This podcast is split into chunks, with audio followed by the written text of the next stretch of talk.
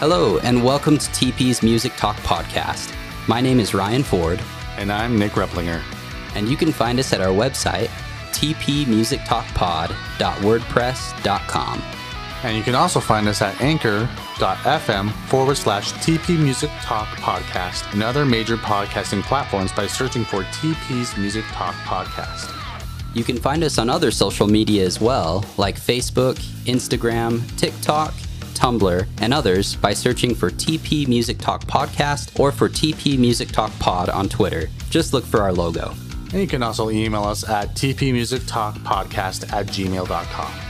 We also have shared playlists on Apple Music and Spotify that you can check out by searching TP's Music Talk Podcast as well.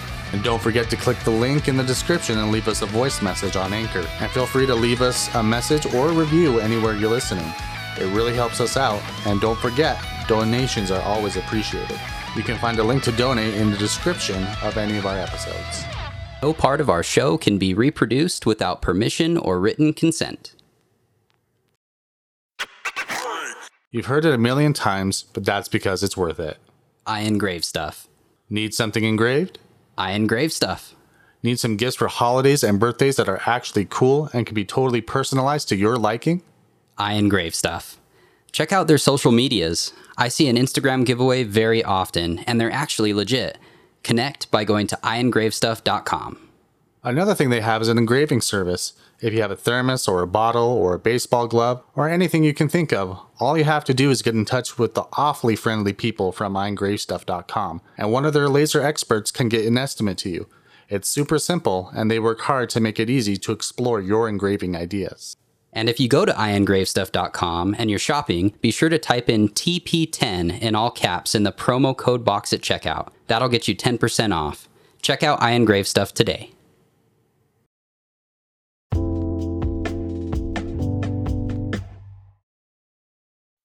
Hello, and welcome back to the show. I'm Ryan. I'm Nick. And today we're going to talk about music technology and how it's influenced the industry, music production, recording, mixing, mastering, really just all of the above when it comes to creating, producing, distributing music. And we have a very special guest today that we are excited to welcome back to the show. We have Joe Kassler. Say hi. Hey, guys. Thanks for having me back on. Hey, thank you for being here. And thank you for letting us use your studio and your microphones and basically all the tech we have in this room right now.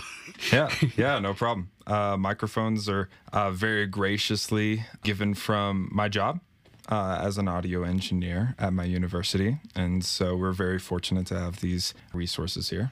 Yeah, and I'm excited to hear you talk about that because that's going to play into everything that we're talking about today. Really quick, though, I wanted to get a couple things out of the way for the show. If you haven't heard or seen on social media, we are now on CastBox as well as TuneIn. And I don't really think there's any other platforms that we can be on at this point. So we're really excited that we finally got them all out of the way, and we hope that everyone is able to listen wherever they want to listen to us. Is there anything else we should add in, Nick, or...? No, I think we can go ahead and just jump in. So I think we'll start it off just by introducing Joe. And Joe, you can talk about your interest in music production and distribution, all that stuff, and how you kind of your background and how you got into it, and go ahead and just take it up from there.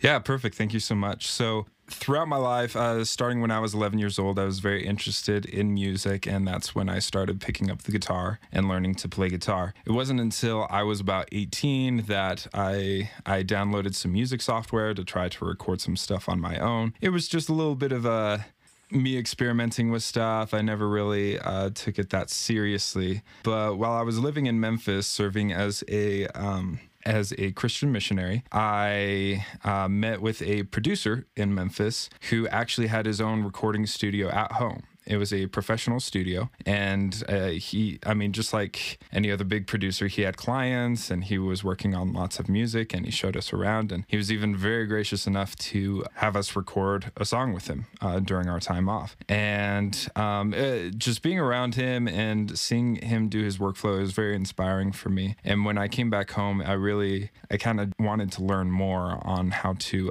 record music, and so I started recording some music on my own with an old copy of Logic Pro on one of my computers, and And I had my guitars, I had my guitar gear. And so that was kind of all that I really had to record with, just recording some guitar parts, putting in some programmed MIDI drums and some bass. And that was it. It was a lot of experimentation, but throughout the years, I've been able to learn and accumulate knowledge on my own and, you know, get to where I am now and hopefully go up from here.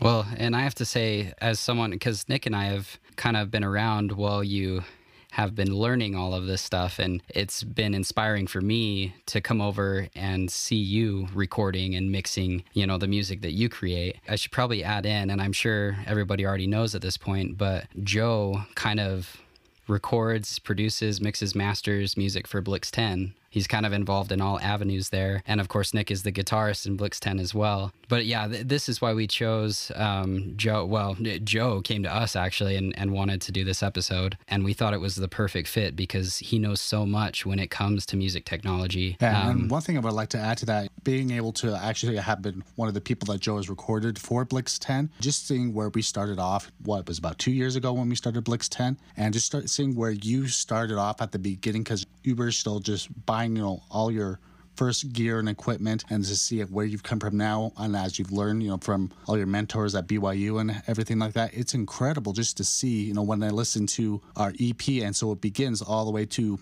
our newest album, Raining Stars, and what it's sounding like today. It's incredible just to see, just you listen to Don't Want to Hear It Anymore or Raining Stars, you know, which are two songs from each perspective of those albums for Blix10, and it's just night and day. Like, Joe has worked so hard, and it's incredible just to see, you know, how far he has come, and I couldn't think of a better person, you know, to, I guess, have at the helms for Blix10 and getting us out there. I mean, like, Blix10 is the band that I've been with that has gone the farthest. You know, we have music on iTunes, Spotify, YouTube, you know, all those major platforms, and none of that would be possible without Joe.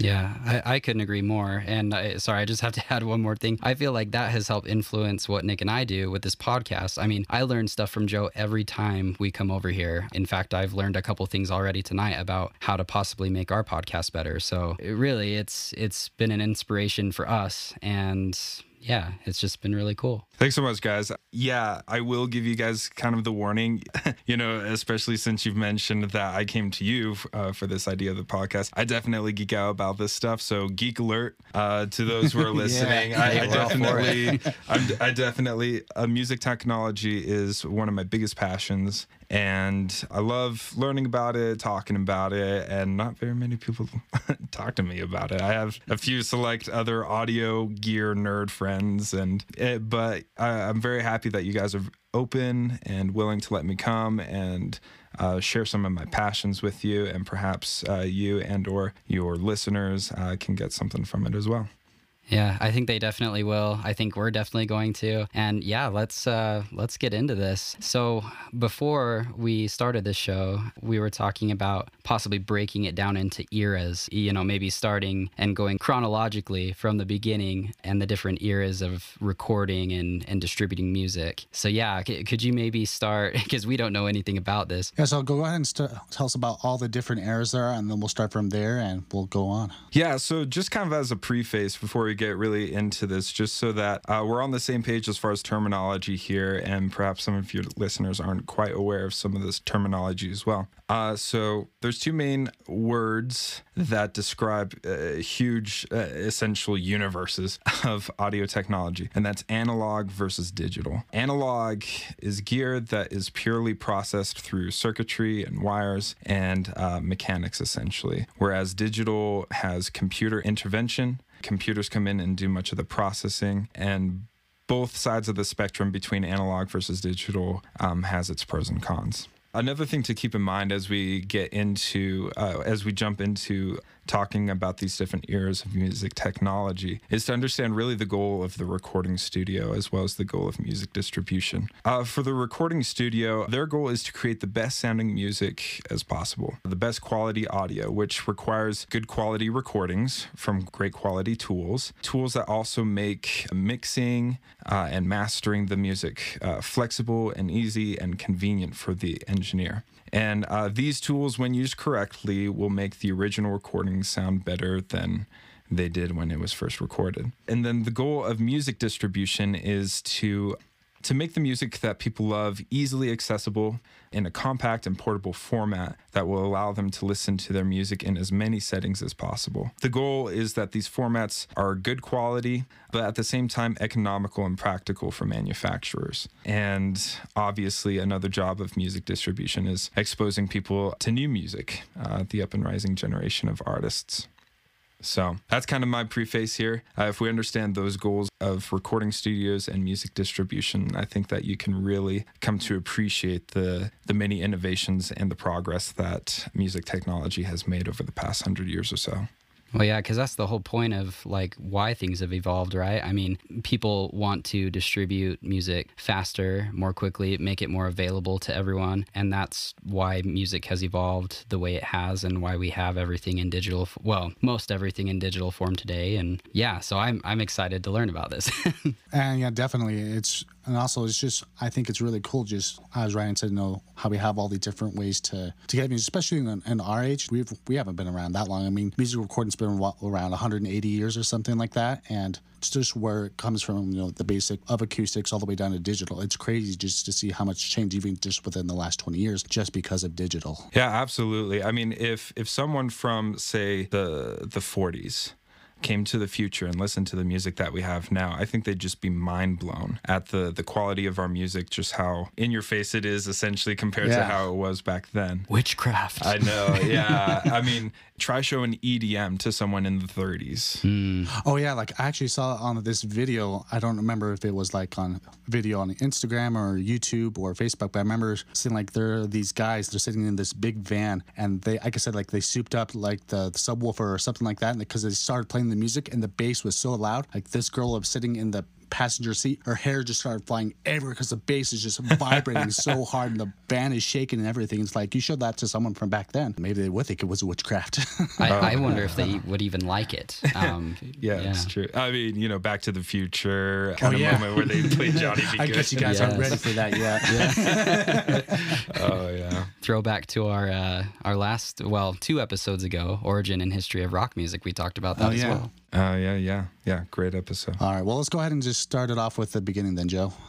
Yeah, so starting from the beginning, the first real era of sound recording was known as the acoustic era, and it started in the mid to late 1800s. And it really started predominantly with Thomas Edison's invention of the phonograph. The phonograph was a method of recording where rather than having microphones like we have today, you had essentially this horn, which would focus the acoustical waves in the surrounding room onto essentially a stylus that would vibrate and record those acoustical vibrations onto a soft medium such as wax. Essentially what they had was wax cylinders that would spin, and as they're spinning, the stylus would embed the grooves into the wax. And then likewise, you can also play on those grooves again with the stylus, and then the phonograph would essentially play you back what was recorded. And this was the first fundamental step of recording music. And this was essentially how music was recorded, and not just music, but essentially anything that people, any audio that people wanted to capture. This was how it was recorded much from the 1800s all the way until the 1920s. Yeah, so movies, television, all that stuff, right? Yeah, absolutely. So, you know, I like to think about pros and cons of music technology and these different eras. So the pro is that music recording was born. I know, pretty much it's like, I can listen to something and I don't have to go like to the theater or something to hear it live. You know, right. You could just listen to it within your own home. If you were well off enough to have a phonograph or something like that. Absolutely, and for the people of the time, I'm sure that this sort of stuff was magic, just like how movies were magic to the people back then. The fact that you can record a person and then hear exactly what they said 30 seconds ago, you know, that was never seen before. And now we just take it for granted.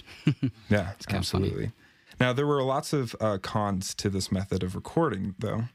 First of all, essentially, all you had was that one, and you could even connect multiple horns, but they all led back to the very same pipe that led to that stylus. So essentially, the only method of mixing that these engineers had was to place different instruments in different proximity to those pickup horns. So if you had a really loud instrument like drums or horns, you had to place them further away from the horns compared to, say, vocals or guitars. You had to place them very close to the phonograph. And it was an art that, you know, we don't necessarily need these days. I mean, they put up curtains to kind of muffle the drums in the back of the room. They had all these techniques to try to make it sound good. And the thing was that the entire band had to be there. The entire band had to play the song when it was recording. And they didn't have the luxury of re-recording. So if you mess up, you had to toss that wax cylinder and try again. And that was a very expensive mistake to make. Lots of pressure, that's for sure. Yeah. Well, and I think because when you watch some of those older movies and TV shows from way back long ago, a lot of times you can hear when the vocals are a little bit closer than the other instruments. Like you can hear things almost like fade in and out. So, I mean, you can definitely tell, although, yeah, it sounds like there definitely was an art to it. And they had certain ways of making it all kind of mesh together well. And mm-hmm. Yeah, absolutely. And another problem was that not all instruments could be recorded onto phonographs. So, for instance, stringed instruments like cellos, violins, that they couldn't be picked up very well on phonographs. And so much of the very, very early recordings on these wax cylinders, you will rarely to never hear those types of instruments. And so would it be more like instruments like maybe like a tuba or euphonium for those lower, to replace like an upright bass or something like that, or a cello or something like that, or what would they use? Yeah, absolutely. And well, one thing to understand is that back then the pop music was marching band music. Yeah, like John Philip Sousa and all that stuff. Yeah, right? Exactly. Yeah. And so they had more than anything brass instruments and percussion and stuff like that. And jazz music was also on the rise at that point. And a lot of times they had cornetists and other instruments like that. That's fascinating. I didn't know that they had such a hard time recording stringed instruments that way. And it makes a lot of sense looking back at those older movies and shows because, yeah, you just hear brass instruments for the most part. One movie I would recommend you guys watching if you haven't seen it, and if your listeners haven't seen it, I recommend they check it out. Rob Scallon, he is a guitarist YouTuber, and he's just an incredibly creative guy. And one of the videos that he did, he actually made a series of videos where he was able to contact a person who has an original Thomas Edison phonograph. And using that phonograph, they recorded him, you know, playing some basic acoustic stuff. But then they tried recording his metal band using a phonograph to see how it would sound. Oh, wait, I think I remember watching that, yeah. Yeah. It's really, really cool. And they show you how the phonograph works, and they have the real wax cylinders there. I mean, it's such a really cool video to watch. So I encourage you guys to check that out. As far as distribution, music distribution in this era, it was really the radio that could take the music anywhere. Radio, the exodus of radio was in 1906. So it had been around for a while. I mean... Yeah, for sure. One thing to understand about these wax cylinders was that it was very, very hard to copy a recording. And so essentially, in order to copy a wax cylinder, they had to play the original wax cylinder and acoustically, mechanically record it onto another cylinder. And you could only do so many copies until the original wax cylinder goes bad. And so you could only get really 100 copies per original recorded cylinder. So it wasn't really that available back then to get, you know, copies of like your favorite song or something like that. It was a rare thing. For sure. It was a luxurious kind of item. And I'm sure that it was more of the radio stations that would have these gadgets in order to broadcast them out. Well, and I'm sure it was very disappointing to know that every time you re-record or create a new wax cylinder, the quality is going to be lessened, right? I mean, if you've only got 100, yeah, like eventually it's just going to sound terrible compared to the original. And yeah, I mean, that's disappointing. Yeah. So that was the acoustic era. And it wasn't until essentially the end of the acoustic era that the wax cylinder was starting to be replaced by discs, by records. which leads into the electrical era. Now, it's called the electrical era because in the acoustic era, the phonograph was purely mechanical. So just like how stopwatches worked back then, you know, where it was wound up, it was a mechanical thing. These phonographs also worked mechanically. But then we go into the electrical era, and now these phonographs are essentially electrified, where they're electrically powered. They're still recorded acoustically, like the phonographs in the acoustic era. But one of the biggest advances that the electrical era made was that now you could use microphones to start recording people, and that was huge. You didn't need to have horns anymore.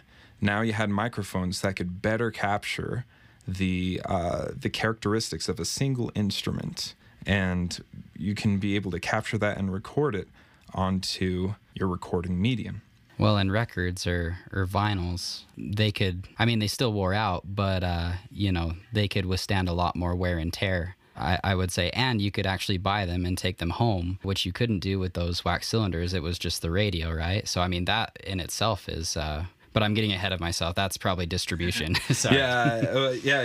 No, that's just fine. But you go into a very important thing where now they were recording on essentially these wax discs instead of wax cylinders. And essentially once these discs were imprinted with the audio, just like a printing press where essentially they copied the grooves that were in those wax discs. And with that copy, they were able to print many copies of those discs that people, then could buy and then take home with them. Now, before vinyl was a thing, the material that they used was something called shellac. And so they would have these shellac discs, and they look very similar to vinyl discs. But yeah, people could bring them home and play them through their own system, which was really a huge step in the music distribution area of the music industry. Included with the technology, they started inventing mixers and filters and compression to be able to mix all these signals from the microphones into something that would sound better when it was recorded. So the pros and cons of this era are really quite interesting. So the pros, you had better quality recordings since you were using microphones. You could use multiple microphones on, you know, even one instrument, and of course, microphones on every piece of the band. Yeah, so you get less of that effect that I was talking about where things sound farther away or more close and loud, and everyone had their own mic, same distance apart. They all had their own instrument with their own mic to record. Or even if they were all just using one microphone to record, it was just a better form of media. Is that, I don't know. Yeah, absolutely. So, yeah, like you said, you didn't have to worry about that proximity anymore from the horns. Not as much, yeah. For sure. Now it was all about developing good quality microphones that would capture the music. Now, the cons, it was still the situation where the whole band had to play together, and it was a one-take thing. You know, if they messed up the take, they had to discard the disc, and they had to try again. And again, you had to mix it all before you recorded.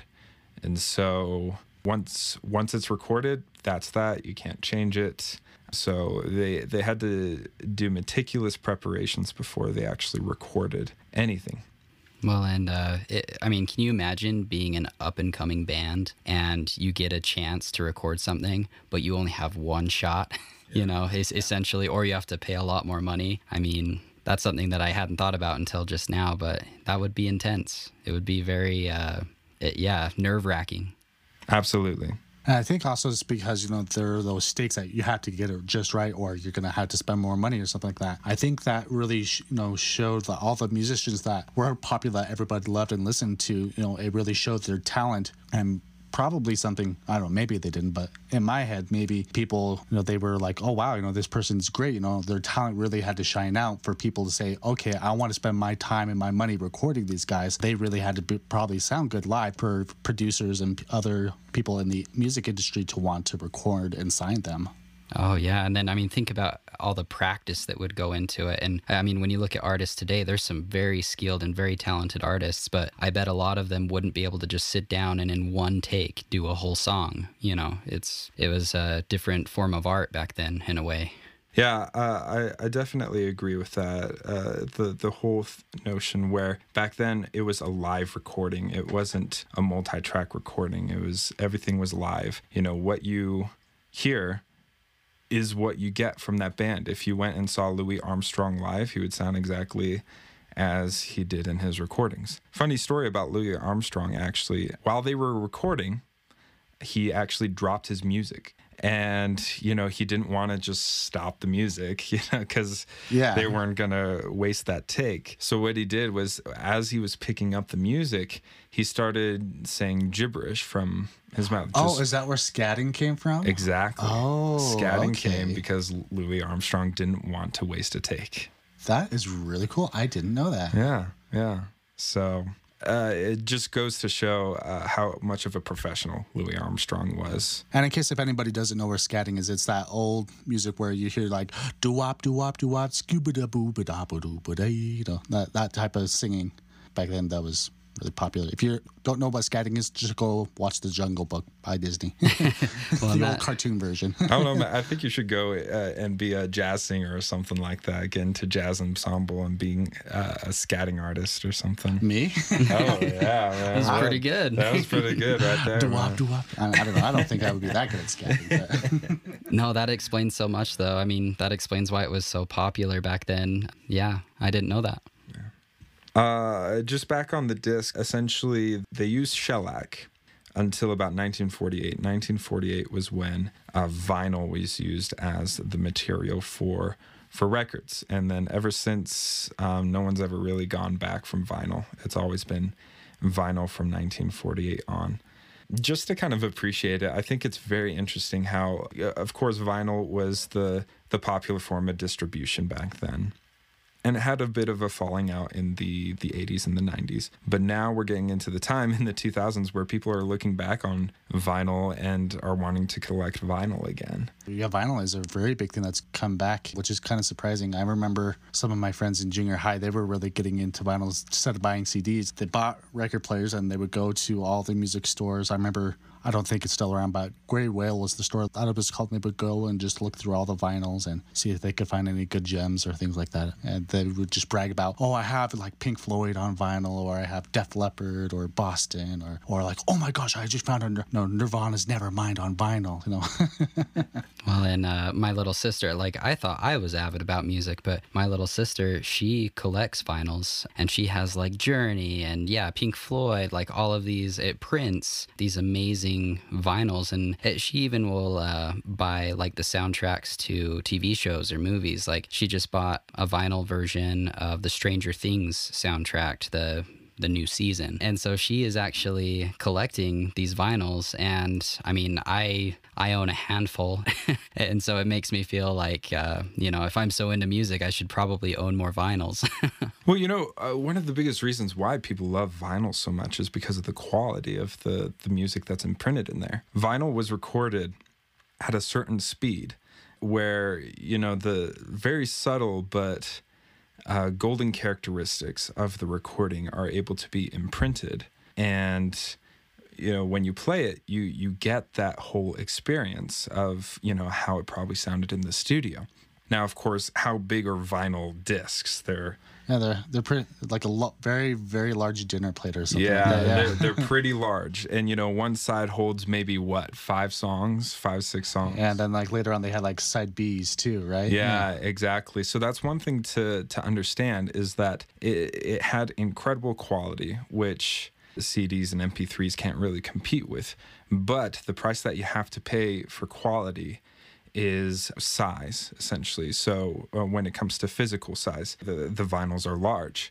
If you want audio files, you know, computer files with quality that can compete with vinyl, they have to be really big files. You know, MP3 files are like 3, 4, 5 megabytes. WAV files, which are files that really can compete with the quality of vinyl, are at least 100 megabytes each. And so... that's something that you got to understand when it comes to music distribution, is if you want better quality, you have to have more storage. And I just wanted to add in, if anybody has ever seen the movie Warm Bodies, there's this great scene in Warm Bodies where a woman asks this zombie that kidnapped her why he likes vinyls. And he just kind of mumbles and goes, "More alive." And I think that that's a great way to describe vinyls, because you get more life through a vinyl than I would say you get through a CD or other outlets, digital. Another thing I wanted to add is, I believe our CDs, I heard somewhere that they actually have more quality than a vinyl. Is that true? No, absolutely not. Okay. CDs are essentially MP3 format. They're sampled at 44.1 kilosamples per second at 16 bits. Vinyls are a lot better than that. I mean, that's why people still collect them today and why it's still a thing. Yeah. I mean, I personally have always loved how vinyls sound. And I would consider, I don't know, I always thought it was that more alive type sound. But it's kind of cool to find out that they are higher quality as well. Yeah.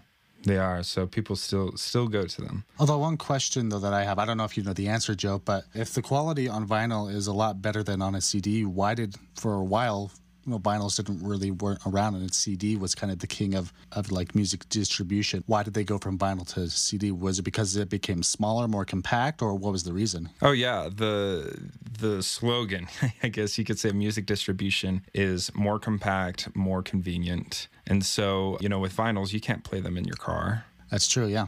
You can't have your whole vinyl collection with you on road trips. And in fact, if they sit in your car, they could get destroyed. CDs, you can have a case, the size of a book, and you could have, 24 CDs, each of which have 12 songs. You have hundreds and hundreds of songs just in a book-sized case. So people wanted convenience. They didn't, you can't necessarily, unless if you were a true audiophile, I suppose, a true audio nut, you can't really distinguish the quality between vinyl and CDs. But, more than that, CDs were better economically to make, easier to distribute. So it just became the thing. I guess that makes sense, yeah. Yeah. And we'll probably dwell a little bit more on that when we get into the digital era. But yeah, we probably should get into the next one, the magnetic. Yeah, I feel like I made a skip a step there. Sorry about that. It's okay. The electric era was very, very important there. The magnetic era was super, super important, and it's the longest standing era before the digital era. And Nick and I were talking about this before we started this podcast, but yeah, magnetic tapes were actually a German invention. It was invented in the 30s and was essentially isolated to German use until the end of World War II, when the Allies discovered, this German invention. And they were blown away when they played these tapes, because they had the very same quality as if they were first broadcasted out on the radio. Mm. And, no one had that kind of quality when it comes to audio recording back in that day. And so obviously, what did we do? We stole it. German engineering. Just like everything else, we stole it from the Germans. Oh, yeah. But then it was used for audio recording. It was actually, when it was first brought into the U.S., it was advertised to Hollywood as a means to record music. And then was born tape machines. And tape machines just opened a whole world to audio recording. Eventually, essentially, we made these really thick tapes. And, your typical tapes and your cassette tapes are very, very thin as far as width goes. But these tapes are very, very wide. And they had enough room to record 16 individual tracks of audio. And what came out of that was multi-track recording. Now you don't have to have the full band there recording at the very same time in order to create the music. You could record songs one instrument at a time. And then using the tape machine technology, you can wheel it back and then record on the next little sliver of space on the tape to record your guitars. And then the next sliver is your vocals and all that sort of stuff. And so, and you know what else was great about tape? You could re-record over tape. You didn't have to discard the tape if someone made a mistake. It's easy. Just re-record over that same section, and then you're golden. Yeah, from what I understand, it's still very expensive to replace, But yeah, you had a lot more options as far as, you know, multiple tracks, and you could re-record over it. This is actually my favorite era of music right here, I would say. Not that I know that much. I'm learning so much tonight, but I love, yeah, recording on tape. Like, that's always been my favorite way of recording music, I guess. Oh, yeah. And it opened up post-production. So after we record onto that tape, now they can route out the audio that is stored on those tapes and put it through the mixing board. You didn't have to put it through the mixing board and then onto the tape. It was kind of the other way around. And that was amazing, because then after you record, you can actually spend the time to mix it, to make it sound good. And they further developed tools like equalization or EQ and compression to help make the music experience sound so much better. You can hear an individual instrument, and it all seemed to glue together. None of the instruments seemed to fit out of place. And so the magnetic era, when it comes to post-production mixing, was just an incredibly magical era when it comes to music recording innovations. So I think we really dwelled on the pros in this era. And just to further elaborate, this was the pinnacle of the analog era. Because not only did you have these huge mixing boards to mix the music on, and I actually have some pictures for you guys, but unfortunately, I guess your listeners won't be able to hear it. But, you know, for instance, you'd have these mixing boards which the audio would pass through. And by the way, we can absolutely post these online. Like, we can put this together when we post this, so people are able to go down and see what you're talking about. Yeah, perfect. So go back and look at the images, guys. Yeah, yeah. Please check it out. Yeah. It'll happen for you. This particular desk is a Solid State Logic desk, and Solid State Logic is an incredibly, they're like the gold standard of studio consoles or mixing boards. I mean, it was with Solid State Logic that recorded the Beatles and so on and so forth. So, but it wasn't just mixing boards, because, you know, usually you had those tools like equalization and compression on mixing boards. But then what was popular was actually making separate units to add to your studio, you know, more specialized compressors and EQs that give a slightly different coloration, a slightly different character to the tracks that you applied them to. And so that was just really, really incredible. Now, the thing is that it was super expensive, like really, really, really expensive. For instance, a Solid State Logic mixing board today for a studio, the biggest one that they have, is about $300,000. That is crazy. Penny. Yeah, unbelievable. Yeah. And each of those compressors are about $300. I mean, $3,000, I mean. Even larger. Oh, man. Yeah, yeah. So the thing is that if you wanted to record music, good quality music back in the day, you just simply couldn't do it without a recording studio. And they were very, very expensive. So bands back then were really at the mercy of these record labels if they wanted to be recorded. And, you know, of course, record labels, they look at the band and say, okay, how can we get money out of these people? Mm-hmm. You know, are they marketable? And that was the only way that you could really squeeze yourself into any good recording studio. Well, so do you... Here, you can go first, right? You go ahead. Okay, well, so do you feel that kind of like also influenced what kind of music was recorded and what people kind of music people like, because, you know, it was all at the mercy of the industry? Or do you feel like people still had no kind of influence what kind of music was popular to record, or do you feel like that influenced that at all, because nobody could really record themselves? It was more like the studios were like, okay, we want this kind of thing because we know it sells, and that's what became popular? Or I really think that music studios look at the current following of the band, and so bands always have a local following, you know, and as they build up that local following, word comes to mouth, and, you know, these record label companies, they send out scouts. They'd send out scouts to all these different venues. So that's how Bruce Springsteen got big, for instance. Was a scout was at near a venue where he was playing, and then Bruce Springsteen knew that the scout was there, and he essentially begged the scout to listen to him play, just give him a chance. And that's when, you know, Bruce Springsteen became a thing. So yeah, scouts, and when they recognize that a band has a big following, you know, then they can really pay attention to you. I gotcha.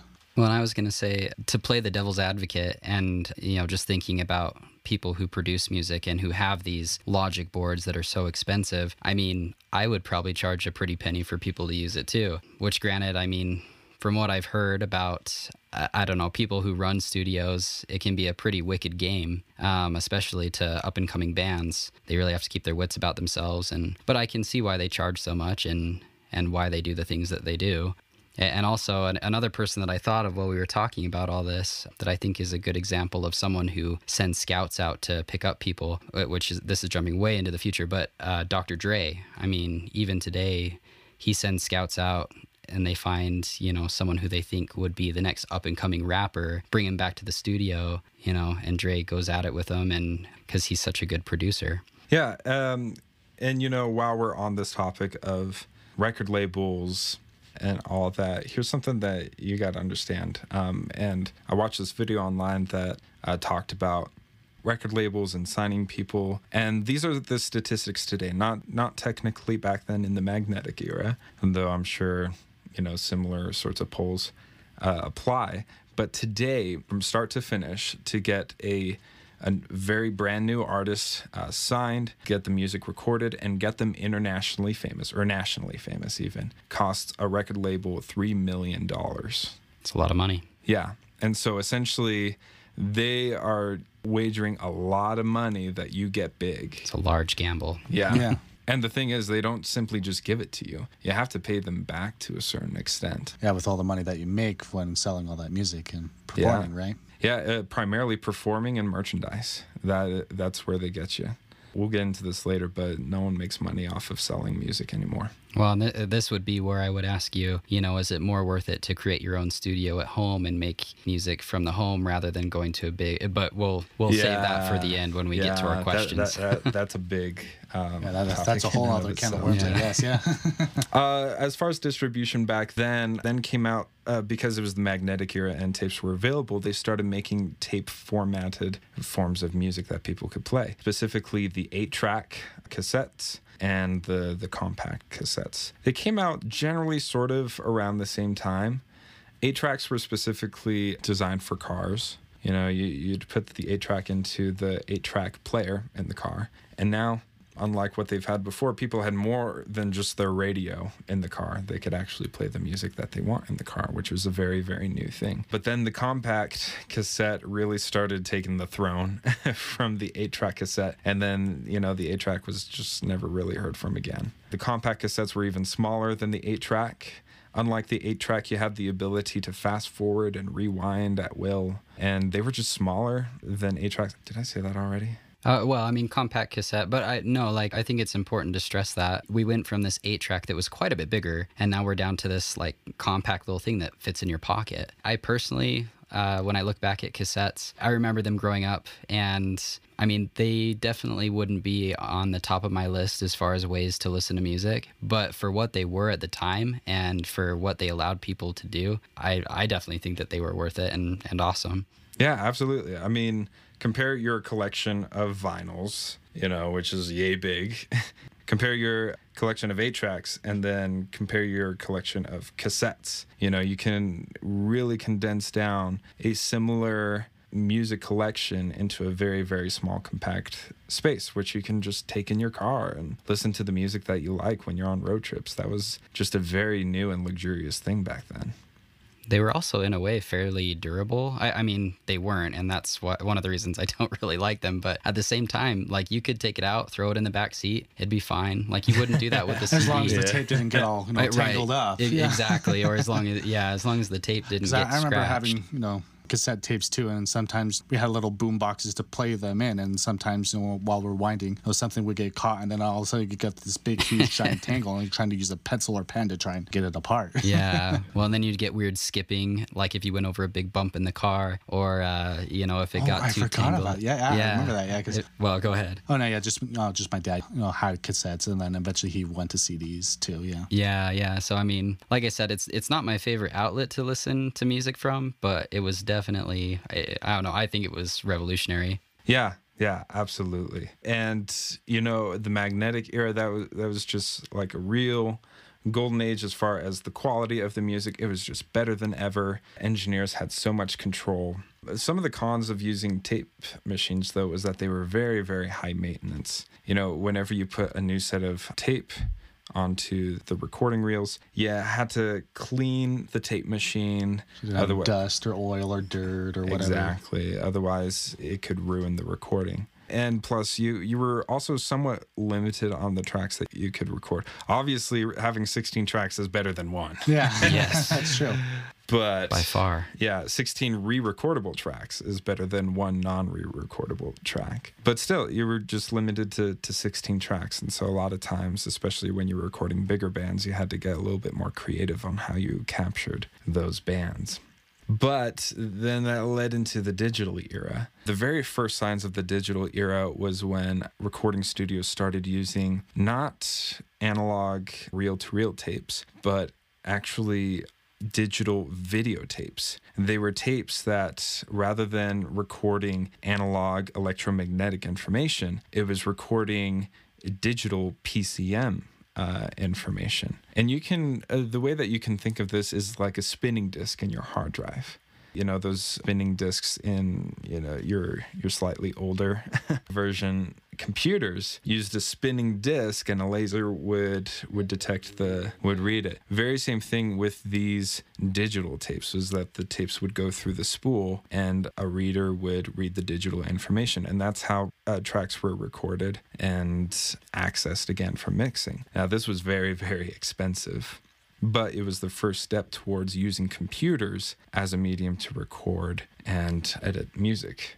Again, it was very, very expensive. The very first sort of digital audio workstation was somewhere around $160,000. So it was more of a luxury for studios. But one positive thing that comes out of it was that it recorded 32 tracks instead of just 16 tracks. So you had double the capabilities of your recording.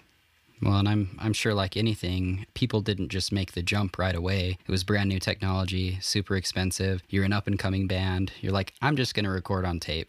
You know, we get 16 tracks. It still sounds great. Like, let's just use that. Plus, I'm sure sometimes people will kind of set in their ways, going from analog where you had to use the magnetic tape. Then all of a sudden, you know, you're just doing everything digitally on a computer. It was a totally different atmosphere, I'm sure. And so people are like, no, I'm more used to this. This is how it's always been done, either, you know, acoustically or you know, with analog or whatever. And then all of a sudden, you can use synthetic sounds now. You know, yeah. Here's the catch, though, is that it was because of those digital advances that made CDs possible. And so, you know, when CDs started coming out, more and more studios were kind of pushed to be able to record their music digitally, you know, in order to get their music onto CDs. Makes sense. Okay. So, but even though all those recordings were stored digitally, they were still mixed using the old school analog equipment. Again, a form of distribution that came on the rise was CDs, which absolutely just trumped cassettes, and it really took the music distribution by storm, for sure. Well, yeah, even vinyls went out of style for a long time, and they were better quality, and I mean, of course, they're coming back now. I think we have more audiophiles in the world today. People, you know, study up on it more, and so they're starting to come back into style. But yeah, it's definitely interesting. Yeah, absolutely. Now, here's what really shook the rails in the music industry was when the digital era came. And I mentioned some digital technology was coming, but that was sort of the precursor to the real controversial stuff, was using actual personal computers, PCs, as a ways to record and edit your music. Pro Tools came along, as it wasn't necessarily the first software. And these softwares are called DAWs, or DAWs, Digital Audio Workstations. And when Pro Tools came along, there was a lot of controversy that went along. People were like, oh, it could never, ever compare to analog recording. And there was kind of a riot within recording engineers, as well as the bands that were recording them. You know, they didn't like the idea of recording straight into a computer and then using the files that were recorded in the computer.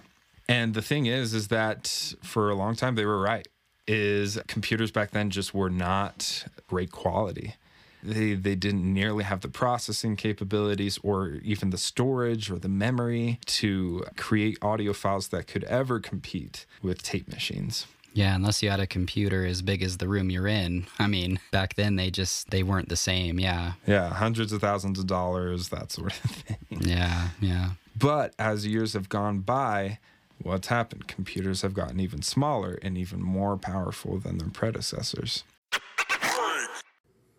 iEngraveStuff.com is a local engraving service based in Linden, Utah. If you want an amazing engraving done on one of your personal belongings, get in touch with one of their specialists today. You might meet McKay, who is one of the main brains of the operation. He's also one of our close friends and the drummer of Nick's band, Blix10. Follow their Instagram page to stay in touch with the latest news for iEngraveStuff. And be sure to type in TP10 in all caps in the promo code box when you're shopping online at their store.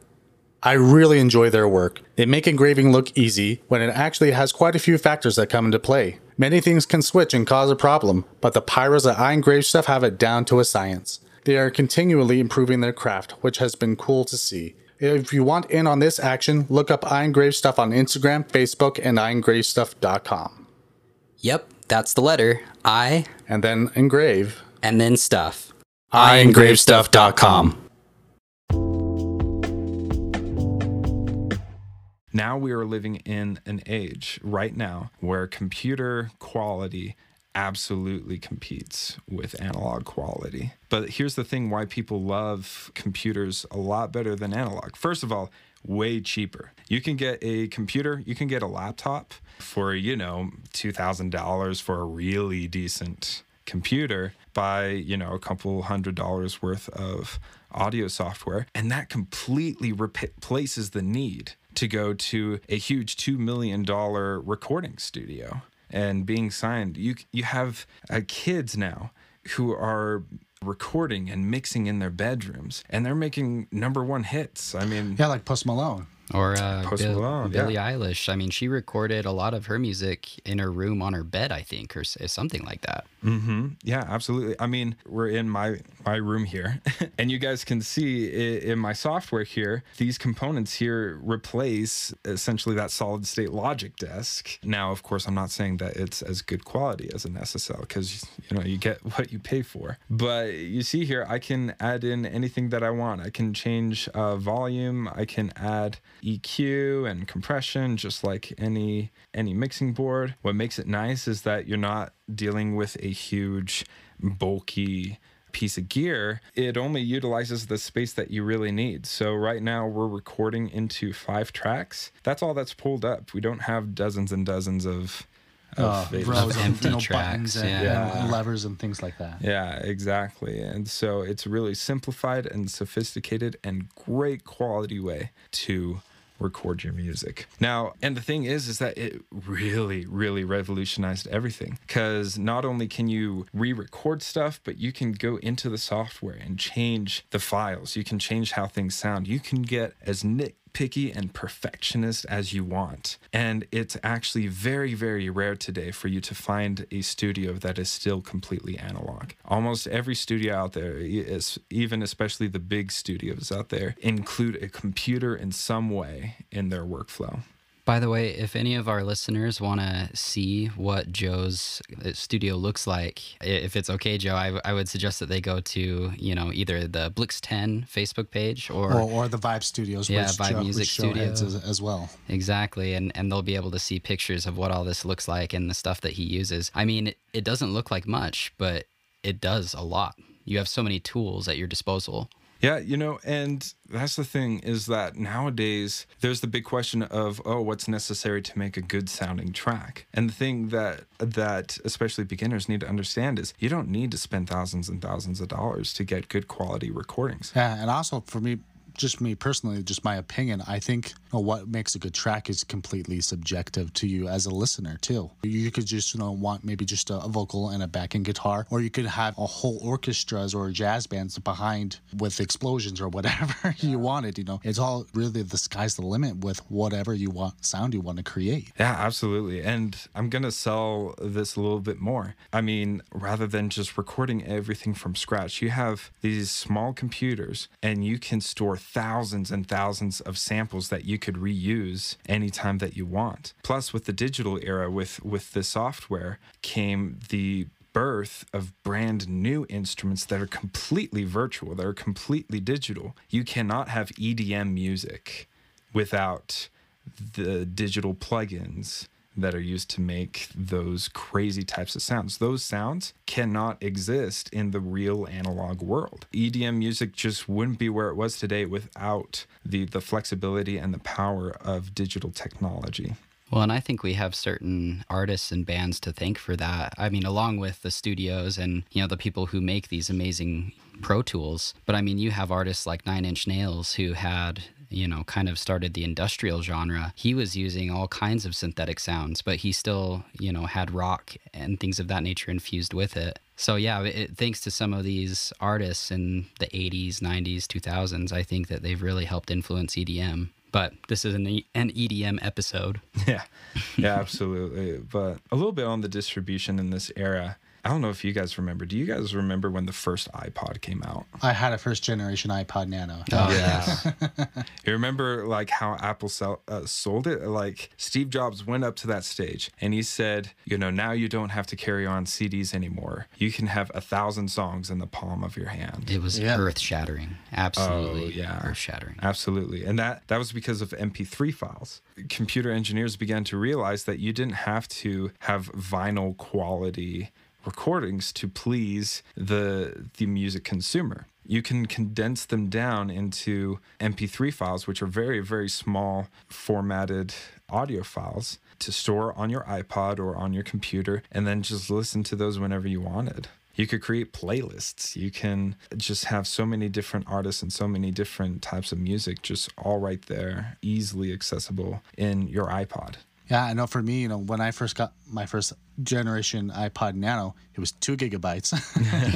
I think the max it held was like 500 songs or something like that. But I just remember before I ever had my iPod, the only times I really listened to music a lot was maybe when I was watching a movie and there's music on there, or, you know, riding in the car with my mom or my dad, or putting a CD or a cassette tape in a boombox, which all those things you can't have with you all the time. But then I got my iPod Nano. It was always on me at all times. I always, you know, just had, you know, my headphones wrapped around it. I would just have it, you know, walking around in school. I'd be like, oh, guys, I just put this new song on my iPod, and I'd show my friends, and you know, we pop in their headphones, and I click and press play, and they're like, oh, yeah, this song is awesome. And, you know, like, I could show people music right then and there at school, which is something you couldn't do before. Mm. You know, it really changed the way that we listen to music, and it's even different to how we do it today with streaming services. Mm-hmm. Yeah, that's the next thing that I wanted to talk about is streaming has also really rattled the music distribution scene. The thing is that music streaming is incredible for the consumer. Now you don't have to store your songs on your iPod anymore. You don't have to buy each individual song or each individual album. You just pay a monthly subscription, and then you have every song that is ever out there just at your feet. But while it's incredible for the consumer, it is horrible for the musician. It's horrible for the music industry. It's horrible for recording studios. They've really, really suffered. Nowadays, you as a musician, you cannot earn significant money from people just streaming your music. I mean, yeah, sure, maybe you'd get $5 for every like 10,000 streams or something like that. Yes. Yeah.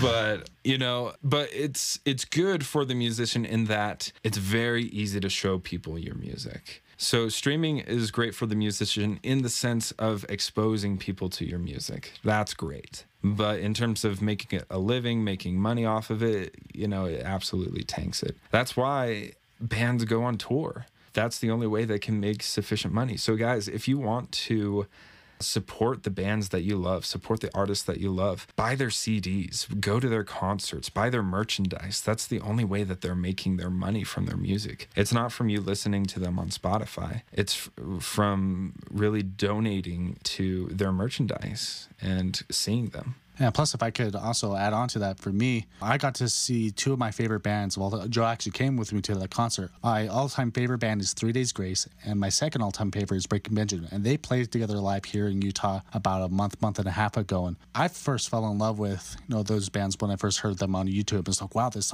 music is amazing. But hearing them live for the first time, oh my gosh. It's just incredible, the sounds and the vibrations and everything that you hear, just like, it's incredible. And in my personal opinion, doesn't compare as much as it does now listening, you know, to a pair of headphones, but definitely go out and support them, and you won't be disappointed because these bands put in so much time and hard work into their music. I couldn't agree more. I wanted to add something really quick, and I have stuff to say about this too, but jumping back to the whole iPod craze and all that, it was funny because it was so influential, and you had all of these other companies jump up and try to copy Apple. But because of the way that it was marketed by Steve Jobs and his company, they just kind of killed the competition right out the gate. I mean, you had like the Zune that Microsoft made to try and compete, and it was really nice. I mean, you could play video from it, but yeah, I think that like the way they marketed it and just what it did for music in general was just so great. And yeah, then as far as concerts and all that, I was going to ask you, yeah, I mean, that has to be how they're making money these days, is going on tour, playing live concerts. And I think that they still probably make a killing from that. But like you said earlier in this episode, they also are kind of paying back the studio. Yeah, you know? That's right. Although it is really nice when your band has their own studio. That's very true. Like Foo Fighters, right? Yeah. Foo Fighters, Breaking Benjamin has their own studio. Oh, really? As well. I didn't know that. Awesome. Benjamin Burnley is a producer. Oh, really? That's amazing. He produced their music, man. So that's cool. That's one thing to know. So, yeah, when you get really big like that, that's a good way to stay self-sufficient for sure. And make money. So I just kind of wanted to contrast being a musician now versus being a musician back in the day. Back in the day, you were at the mercy of the record labels in order to get your stuff recorded and to get your stuff distributed. But when the stuff is distributed, people go to the store, they buy your vinyls. A good chunk of that money goes to you. And of course, being back then, music innovation was very, very new. And so a lot of people were experimenting with new playgrounds, especially with the advancements of technology. You know, for instance, Jimi Hendrix was making incredible sounds that no one ever dreamed would be on an electric guitar. But that's a topic for another day, I suppose. But contrast that with today. Today, you don't need a record label to make your own music. You can make your music right at home. You don't need a record label to distribute your music. You can get online with like CD Baby or DistroKid, upload your music to one of those platforms, and they will automatically distribute your music to all the music platforms out there. The only reason why you would really want a label is if you believed that it would get you somewhere as far as fame goes. Record labels, of course, they've been around for a while, so of course they have the power to put your music on the radio. They have the power to put your music on ads and stuff and recommend your music to people's Pandora playlists and Spotify playlists, et cetera, et cetera. They're a good way to expose people you don't know to your music. But again, with record labels, you're really selling your soul to them, and you have to pay them off in order to really make ends meet there. So that's kind of the thing that people debate between, and a lot more people are deciding that they're going to be independent. You have a lot more bands today who are wanting to be independent from these labels and record at home and just distribute it from home. You know what the new biggest way to get big is in music? YouTube. Yeah. Upload your stuff to YouTube. Make music videos. That's how you can make a living off of YouTube. And you can get seriously big off of YouTube. And a lot of times, record labels have scouts dedicated to YouTube. Well, I think Justin Bieber is a perfect example of that. I mean, look how he got big. He was making YouTube videos, and then he just happened to run into Usher on the street, I think. But it was because of those YouTube videos that he had created and the following he had built that helped project him and get him as popular as he was. Yeah, absolutely. So really, the tides have completely turned in the music industry and for the musician and for the listener. Things are just not what they were as they were back then, and it never will be. The music industry will never be the same again. Recording music will never be the same again. It's much harder to get a job as a studio engineer, a professional studio engineer in these prestigious studios, because they're starting to become a thing of the past, and because people are just recording at home. Mainly the people that are recording at those big studios are the internationally famous artists like Ed Sheeran and Taylor Swift and, you know, all these is super uber famous people, but that's because they got people behind their backs to pay off the record label, and they're making mountains of money anyway. So. And that's what they started with. And so, I mean, you know, sorry to bring up Billie Eilish again, but I wonder if she will use a studio or if she'll continue to record from home. Like these artists that are coming up that started out that way, just recording at their house. I mean, are they going to go to big major studios, or are they going to continue to go with what has worked for them in the past? Yeah.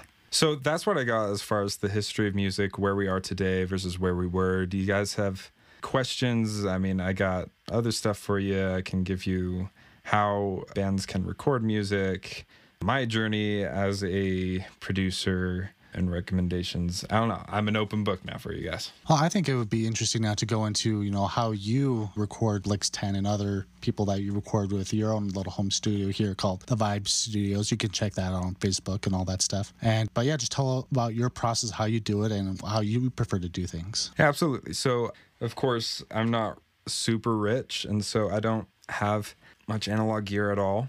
What I have is essentially the basics of what people need to record. To record these days, what you need is a decent computer with decent processing power and a DAW, digital audio workstation. My choice is Logic Pro, but other popular choices are Pro Tools, Ableton Live, Cubase, a Reason. Sometimes people like Fruity Loops. Completely depends. Studio One, when people ask me which DAW is the best DAW, it is whichever one you are the most familiar with, because all of these professional DAW softwares serve mostly the same functionality. Some of them have their own little flair on things, but they all essentially serve the same purpose. But you do need one. And my choice is Logic Pro because I'm a Mac guy. Yeah, I am that guy. He's okay, Mac we're all that guy here. Yeah, so. Yeah. I was sitting at this table. We got a MacBook Pro out and two iPads out, iPhones and Apple Watches. We got nothing but Apple. Yeah, so many Apple products. Yeah. Well, I think you guys know who you need to get to sponsor you. Hey, Apple. Come on, Tim Apple. Cook. Take a chance. But yeah, and then the second thing that they really need is something called a recording interface. This is essentially a box that you connect to your computer, usually with a USB cable. There's other versions that you can use, lightning cable, USB-C, even Ethernet cable, but the most basic is just a USB cable. You connect to your computer with this USB cable, and then all of a sudden, this box has usually two outputs for like speakers. That's another thing that you're going to need is decent quality studio speakers. But then you also have inputs. These inputs can take in microphone cables, so if you wanted to record anything with a microphone, or they could take in guitar jacks if you wanted to record guitars straight into the interface. And that is how you connect to your music software. Those three things are the most fundamental parts of a studio. Is if you have decent speakers, if you have an interface, and you have a decent computer with decent software. Those are really the main things that you need. Everything else simply builds upon that. So you guys can see on my desk, I have lots of extra things, but these are very secondary functions. To me, they enhance my workflow because, you know, having knobs to turn and buttons to push inspires me because I'm, you know, I do live performances. I mix live performances. And so I like actually moving physical faders rather than moving the virtual faders with a mouse. Mm. How important is, I don't want to get you off subject, but how important is like soundproofing when it comes to that? It can actually be very, very important. Not necessarily soundproofing as much as acoustic treatment. What you want is to be able to be in an environment where the room does not affect what your ears hear. And so your room can be set up in a way where it actually takes out a lot of the bass from what you're hearing from the speakers. It's actually really trippy. My room isn't the most acoustically efficient. So if you go into that corner over there and I'm playing music, you will actually hear a lot of bass over there. And you won't get quite as much bass where I'm sitting, where I'm actually doing the mixing. Yeah, he's talking about the far corner of his room, kind of where his guitar stand is. And it like, whereas closer to his desk where all the work is done, it's a little bit more, it's treated Yeah. A little. And you guys can look up YouTube videos. There are lots of YouTube videos where people actually build like homemade acoustic panels, and they show you how you're supposed to arrange your room in order to make it acoustically efficient. And it's actually not as hard as it seems. You can get some really decent results just by adding a few panels and foam here and there. And I mean, I've seen projects where people did it in their garage, and their garage was initially super echoey and live, but then after they acoustically treated it, it sounded great. So you can learn it all on YouTube, and you can learn mixing on YouTube. That's another incredible thing, is that now you don't need to have several years in school to know how to mix. You can learn how to mix on YouTube from people who post tutorials online. Anyone can learn how to mix. Yeah, there's so much information available now. It's just crazy. I guess that's the great thing about along came with the digital age, also came the internet, which changed a lot of things too. Yeah, absolutely. So in my own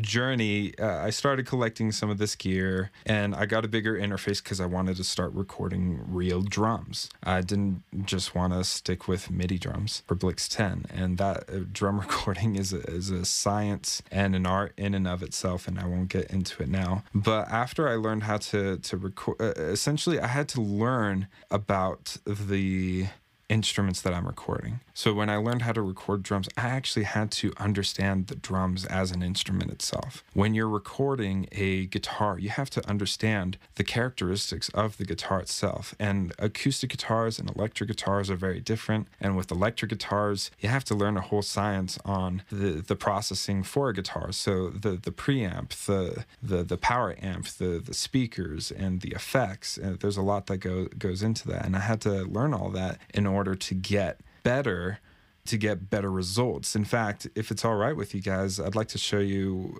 sort of a before and after of the same song, but you know, sort of a difference in how I recorded the songs and how I mixed it. Yeah, go ahead. Absolutely. So this is going to be in Blix10's new album.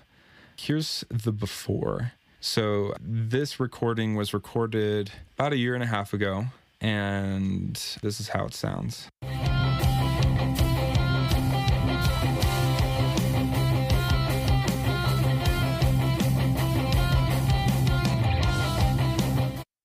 All right, and here's that same song after I re-recorded it and remixed it.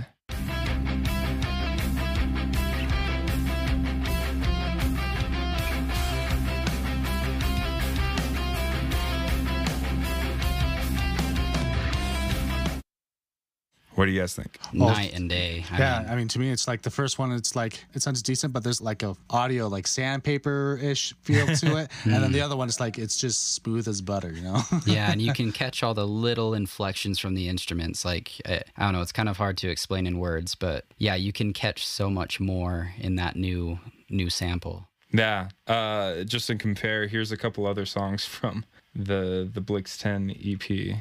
So this was a year ago when we released this. And So It Begins. EP. Yeah, exactly. And So It Begins. Let's see. Like, for instance, here's Go. This one is probably the one I'm least proud of.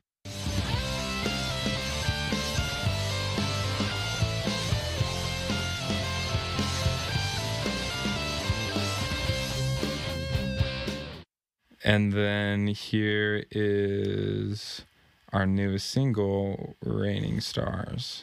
The shell of the man inside of me, do you know the pain that I felt so long ago? And you know what I found, guys? The difference between those mixes, it was understanding the instruments that I was working with, and it was understanding the tools that I was working with as well. It's not the gear itself that you're working with that makes the difference. It's how you use it. It's how you capture the music that really makes the difference. Well, and sorry, you go ahead. Oh, no, I was just going to say, yeah, I mean, like, all this stuff that you use to record all the stuff is just like a regular instrument. You could put a custom PR-24 from PRS, you know, in the hands of someone who has no idea how to play the guitar. That's like a $2,000-$3,000 guitar, but it's not going to sound that great if someone, you know, didn't put the time and effort to learn how to play it. Yeah, that's a really great analogy. I like that. Well, not to take this away from music, but I can't help but notice certain commonalities when it comes to recording a podcast. I mean, Nick and I, we're just getting started with all this, but as we go, it seems like every time that we record, we figure out a way to make it sound just a little bit better, or at least we hope it sounds better. And, you know, we'll go back and put in new, like for instance, a lot of our audience probably doesn't know this, but we have re-recorded our intro, I think 2 times. Yeah, 2 times. Yeah, 1 or 2 times. And splice that back into our episodes. So we always try to improve and, you know, just talking about these different eras of music and how the digital era gave people access to so much from home. I think the same can be said about podcasts because it used to just be radio shows. And now you can have a radio show from your bedroom. So I just couldn't help but notice some similarities. Absolutely applies to podcasts. It also applies to video production as well. People can make videos from home now that look great. Yeah. Yeah. That's what my brother's doing. He makes the videos for Blix10. And so it's his goal to learn the ways of the video producer. Which if no one has checked those out, you definitely should. You can look them up on YouTube. I think that would probably be the easiest outlet to go to. Or... yeah, YouTube. Check it. John has all kinds of great videos. He has a YouTube channel called Construction Rocks. He has Blix10 music videos. And he even has little fun side projects, like he did an Office parody of A Quiet Place, too, that you can check out on YouTube as well. And like he has all kinds of different things out there, so you should definitely go check him out, too. Yeah, and we're going to try and link all of this stuff, and hopefully we get all of it. We've been mentioning a lot of things, but we're talking about so much. Yeah, absolutely. You guys might want to think about like splicing up this episode and making it a 2-parter or something like that. I don't know. We're already at an hour and a half. We might just keep it long. I don't know. Yeah, that's completely fine with me. I have some stuff that I think your listeners might enjoy. Yeah, go ahead, Joe. This is the process for recording. Now, within, say, a professional setting, you actually have a lot of people that are working with your band or you to record your music. First of all, you have a recording engineer whose specific job is to capture your instrument or your voice or your band in the best way possible. His job is to get the best quality recordings for the mixing engineer. The mixing engineer, his job is to take those recordings that were already recorded and then put them together, mix them, and make them sound good. Now there's the producer. Now there's a difference between a producer and a mixing engineer, actually. The producer is actually more of a creative outlet for the band. A producer's job is actually to work with the band in the studio to make their songs as best as possible. Because while a band, you know, might have an idea of how they want the song to be, they don't necessarily know how that can translate into recordings. And sometimes what they have envisioned for recordings doesn't turn out the best way when it's actually recorded. And so a producer's job is to help them with the creativity, help them develop these songs better into something that, for one, translates into recordings better, but also something that perhaps the typical listen might enjoy a little bit better. Then there's the mastering engineer. The mastering engineer isn't a mixer. He takes a stereo recording from the mixer. You know, after everything's been mixed, assuming that the mixing engineer mixed everything properly, the mastering engineer prepares your song to be released worldwide. And that means getting it ready to sound good on any speaker. Mastering engineers, they're most important tools is actually the speakers they use. The speakers that mastering engineers use are very, very, very expensive, more expensive than a mixing engineer's typical monitor speakers. And these speakers are designed to make your song sound bad.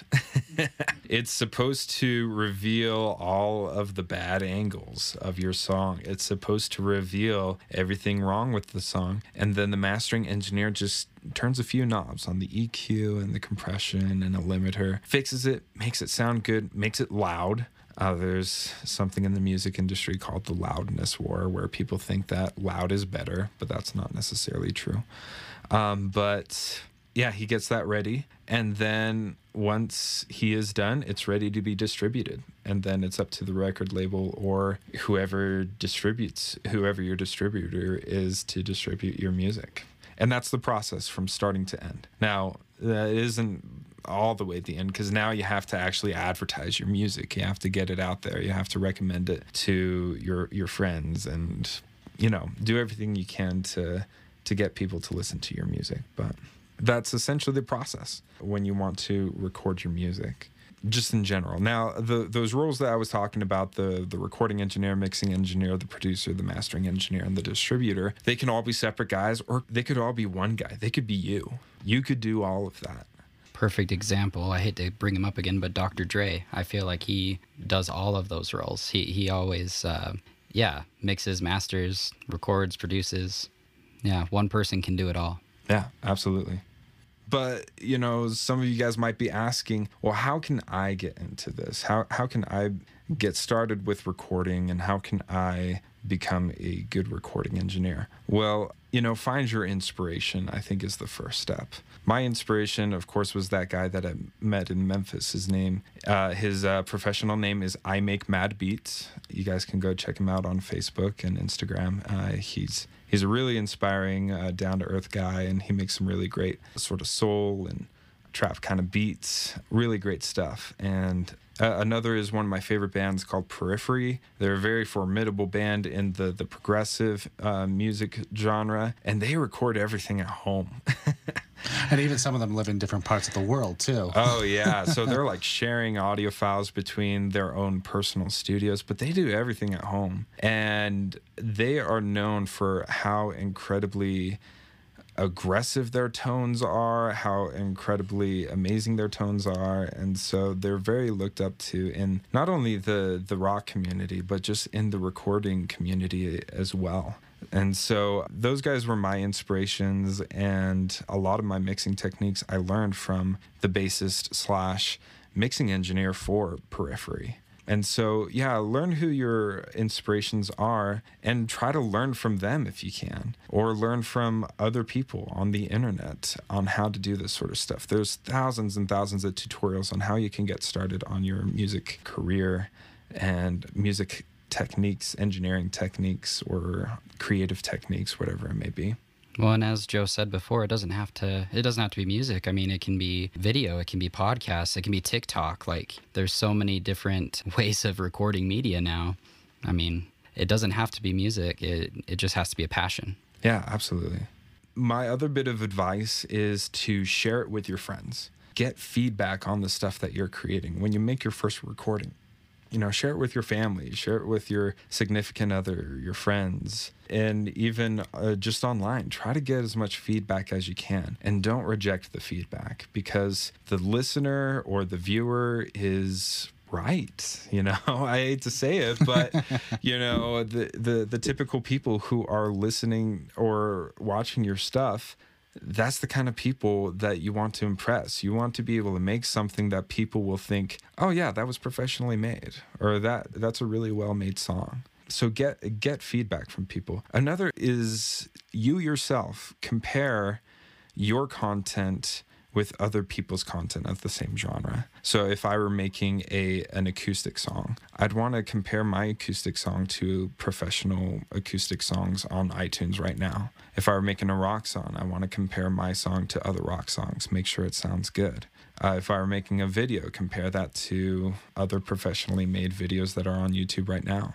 Compare your stuff to what's already out there, and you yourself, through your own critiques, can get you farther than anything else, I believe. Yeah, I think that's some pretty solid advice. And definitely when you go out and compare that, and then let's say you're trying to compare to something, but you're like, you just can't figure it out. You just got to do what Joe said. You just got to reach out to people and say, hey, you know, can you help me with this? Because I know Joe has told me before, you know, he takes the stuff that he records for Blix10 all the time and goes to his mentors that he works with at BYU and gets tips and points, because these are pros in the industry right now. And I can definitely see that he really does take his own advice to heart, because like you heard with some of the audios that Joe played earlier, it really is night and day, and Joe really does practice what he preaches. And the more you do that, you know, don't get discouraged by it, but definitely, you know, see it as a challenge. Like, how can I overcome that? How can I become better? How can I maybe, you know, even find ways to share and help, you know, give pointers to other people? Absolutely. You really want to shed your ego in your situations. You cannot have the mentality, well, I'm the engineer and I know what's best sort of thing. You know, and especially if you have clients, work with your clients. Make them happy about the music that you're making. I have a band that's one of my clients right now, and when I mix their music, I want to make sure that it sounds good to them. And if they want any tweaks, I make sure that I do them and try to exceed expectations. And, you know, listen to other people's stuff. Now, listen to other people's advice. Now, of course, other people will have different music influences. So, for instance, if you take your rock song to someone who loves EDM, they're probably going to want to hear bigger kick drums, bigger bass beats and stuff like that. So you want to definitely understand where, what their background is and where they're coming from and why they might be giving you the advice that they are. And, you know, of course, you make the ultimate decisions on how you want your mix to sound. But just remember, once it's released and you can't change anything about it. Yeah. Well, and what I would add to that, I think something that keeps being brought up is experience. And I mean, you might have a ton of experience in something. You might have a lot of passion and a lot of knowledge about something, but you know, you do have to go to other people to gain more knowledge and gain more experience on certain things. So, I mean, you want to make whatever you're passionate about unique, but you also want to, you know, listen to the advice and knowledge of others, as Joe and Nick were saying. And sorry, I think we're getting a little short on time, so I'm going to try and knock out some of the, I mean, we can talk all night if you want to. I'm totally happy with it. Yeah. But I want to try and knock out some of these other questions as we go really quick. Another one we had, kind of jumping back to the different eras, how do you feel about like vinyls, CDs, compact cassettes, 8-tracks, all of those different forms of media? Is there one that you prefer over another? Sorry, I'm kind of putting you on the spot. Yeah, absolutely. You know, I'm always going to listen to everything on my computer. When I listen to music, I'm going to listen to it on my phone or on my computer. That's my primary source of listening to music. But I do love the sentiment of collecting these old school methods of file formats. So and this is very much my mother, but she's collected dozens and dozens of vinyls. And once in a while, I love pulling one out and playing it through our system. And obviously they're older, and so they have a bit of noise in them and stuff, but it's nice to keep that alive. You know, I'm a very sentimental kind of guy. In fact, in my studio right now, I have a old school reel-to-reel tape machine. And, you know, just purely for the sentiment of having something old school and appreciate it for what it was. And, you know, even using it once in a while. And in fact, I tried recording my band's song Raining Stars on it before. Unfortunately, it was damaged on the way here, so I think some circuitry needs to be fixed, but it's been fun having it. Yeah, we have quite the cassette tape collection as well, though I hardly ever crack that out. And then CDs, you know, I'm always going to live CDs, man. I mean, it's what we grew up on, right? Oh, yeah. For me, it's always having that physical copy in your hand rather than just a digital download streaming from Spotify or from iTunes or Apple Music or whatever. And you can import the songs from your CD into your computer and exactly, on your, still on do your device. Yeah. And I just love just what they put into the CD, the artwork, and just obviously the passion. It's literally a physical imprint of their music that you can collect and carry with you. So. And I miss all the nostalgic moments. Like I mentioned how, you know, we mentioned things like getting the tape all tangled in a cassette, or when you're riding in the car and you go over a large bump and the song skips a beat. Like, I don't know, in a way, those things are cherished memories for me, or, you know, my first iPod, or like going through all these different eras and growing up with everything evolving so fast. Like, I really do cherish the memories I have of all of them. Another question that we had for you, and maybe we had already kind of answered this one. It says, as someone who records music, would you ever be selective about whether you would put music you create onto a streaming service or CD, vinyl, etc.? A lot of bands kind of are, even today. Oh, no, I'd want to get my music out there as much as I can. I mean, I feel like people would listen to more of my music if it was on a streaming service or on iTunes or anything like that. But if the demand was high, I would love to distribute my stuff on CDs or on vinyls. We've done CDs before, but we have yet to do vinyls, and I think that'd be amazing. Yeah, that would be something. Yeah, I hadn't ever thought about that. Yeah, I would be your first person, first customer. Like some people love to get, you know, some of the more modern artists, they'll have like vinyls on, like neon different colors, like orange and pink and red and things like that. Yeah. I'd even love to do that just for me, man. Yeah. I mean, just put the Blix10 album on a vinyl and just keep that. That would be really cool, yeah. Have it for posterity or something. So, yeah, I'm totally open to that stuff. That's awesome. Because I know a lot of bands, I hate to bring them up again because I feel like I bring them up every episode, but Tool, you know, for the longest time, they didn't have their music on streaming services. Yeah, they released that very recently, only a few months ago. Yeah, with their new album. Well, I mean, understandably so. You guys know what I was talking about. Streaming is the devil for musicians. Seems to be. Who want to make money, at least. So, but yeah. Let's see, what else have we got? How has the evolution of technology in the studio influenced the production or quality of music? I think we've kind of gone over that, so we'll skip that. What advice would you give to people who want to start a band or record music or other media based on the experiences you have with it? I think you already answered that, but is there any last thoughts you wanted to add in?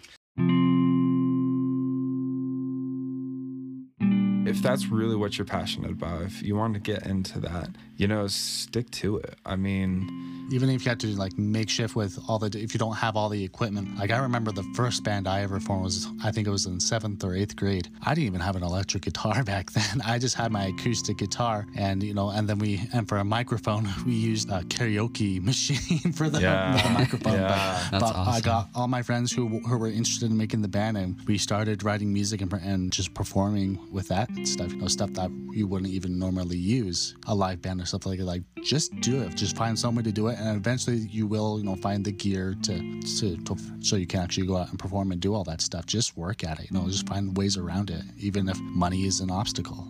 Oh yeah, do your research too. And there are thousands of YouTube videos out there to get you going. It's super easy to get. I mean, walk into a Guitar Center and ask them that question, and those guys are about as geeky as me, and they can actually show you the stuff. Hey, this is what you gotta buy, this is what you gotta do, and it can be very, very cheap. It's very, very flexible for any budget at all. Yeah, and they also have special financing deals as well too. Yeah, absolutely. So, and then when it comes to actually a band itself, I mean, you go ahead and start making music, even if you don't have other people around you to make music with. Form a band with people that you can really connect with. They don't necessarily have to have the same style as you, but they do have to connect with you to some sort of extent, with the chemistry of the band. I mean, Blix10, we as a band have very, very different influences between each other, but you know what? My favorite songs are the songs where we actually work on it together. Like, each of us contributes a little bit to it. Each of us puts in our own flair, our own style. And those are just incredible songs. Like Raining Stars, that's one of those songs. It's just so great. And it's largely because I love these guys. I love everybody in Blix10. Love you too, man. Thanks, bro. Yeah. Nick, I've been best friends with Nick since high school. And McKay, he was in my first band. Love the guy. I grew up with Ryan. Josh is a little bit new, but he's awesome.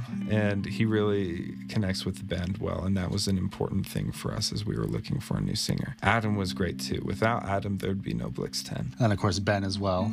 Oh, yeah. Oh, freaking my homeboy. I mean, I was freaking... he's actually taking guitar lessons from me now. Oh, so, really? I didn't know that. Yeah, yeah. He's left me. He's gone to Arizona. Bigger and better things, obviously. I guess you could say down there. And he's got a full-on beard now that he's gone from BYU. So. And again, we encourage you to check out Blix10's page and learn more about the members of this band, because, I mean, yeah, we're talking them up because we want them to succeed, but they deserve to succeed. And if you want to learn more about them, you got to check them out. Let's see, another question. How has what you have learned about recording and producing music affected your life specifically, Joe? Oh, like on a personal level? Yeah. Well, you know what? Originally, I wanted to get into college to actually study this thing as a major. But looking into the music industry and where it's at now, I didn't really see that as a very good option.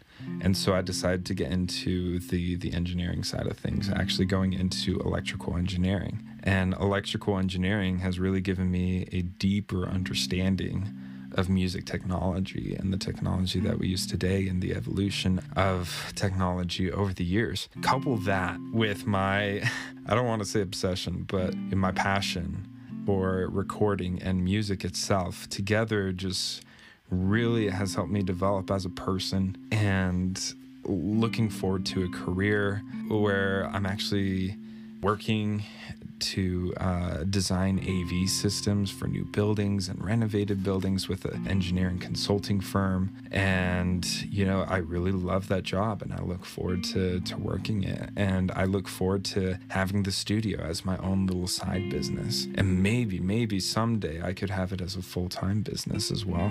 But the thing is I love it when I can make a song or I can record a song. And I show it to somebody and they're like, wait, this is you guys, you made this is something I would listen to. That's the kind of feedback that I've been getting from our new single Raining Stars. That's the kind of stuff that I've been getting when I record other people's music as well. And music changes people. Music is such a foundational part of society, society in general, but especially in this modern society, for good or for worse. But I like to think that it has a very good foundation of what it means to be human. And since it's my passion, it's especially foundational for me. And creating that balance of passion versus logic, engineering versus art, it's made me what I am, and I wouldn't trade it for anything else, honestly. Can we just take what you said right there and just like paste it into the description box of Transmitter? Because I feel like Nick and I, that's exactly why we started Transmitter, was, you know, all about that passion. It's how it's helped us grow and learn, and how music can affect people. Yeah, I mean, we couldn't have said it any better, I don't think. So yeah, at this point, is there anything else that you wanted to kind of add in to either the different eras that we've talked about, or anything that, I don't know, advice for up-and-coming bands or people who want to start a career in music? I don't know. If you're on your deathbed and you had to talk about this specific topic, what would you want to mention before your last dying breath? Just like any last thoughts. Any last thoughts? Yeah. Oh, I don't know. No pressure. We've done nothing but put him on the spot. I might need a minute. I might need a minute here. Don't let it burn you out. Music was meant to enhance your life. It was meant to make your life better. So many people give up so much for music that they lose all passion for it. And I think that is the saddest thing ever. I mean, it's such a big part of our lives. It's like losing a loved one. Becoming apathetic towards something that is so beautiful is just so fundamentally sad. So when you do music, when you do any of this stuff, find the balance. There's so much more to life than just music. You know, don't kill yourself over it. You're supposed to love it and have enough of it in your life where you will always love it. Don't distance yourself away from it. Don't distance yourself away from your passions. Always have it in your life, but don't kill yourself over it. And I think that you'll get the most happiness out of it. I've talked with lots of people who majored in music and music performance in colleges, and they said they just lost all passion for music. You know, their fire died. And for me, music is what I have to look forward to.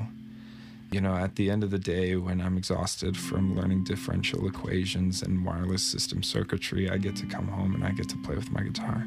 I get to, you know, mix some music, make something great. And, you know, that's what I have to suggest, is don't neglect the loved ones in your life. Don't neglect your health needs.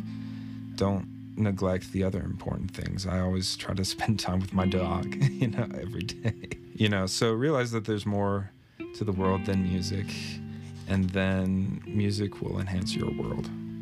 And I like how you talk about that balance too, because it is a balance, isn't it? I mean, like anything in life, if you have too much of it, it's gonna be a detriment rather than something that enhances your life. So Yeah, I think that's great advice. And I don't know if we're all kind of in agreement here, start kind of closing things out. I did want to kind of summarize what we had talked about. You know, we talked about the different ears of music. We talked about the distribution of music and how it transformed over time with all the different forms of recording and how it just enhanced until we get all the way to the digital age. And then we talked about Joe's experience with the recording and how he learned and how... and now he's teaching other people and expanded to new different horizons. And then I think it's been a really great episode, and I hope you guys learned something new and were even inspired by it. And we thank you guys for tuning in.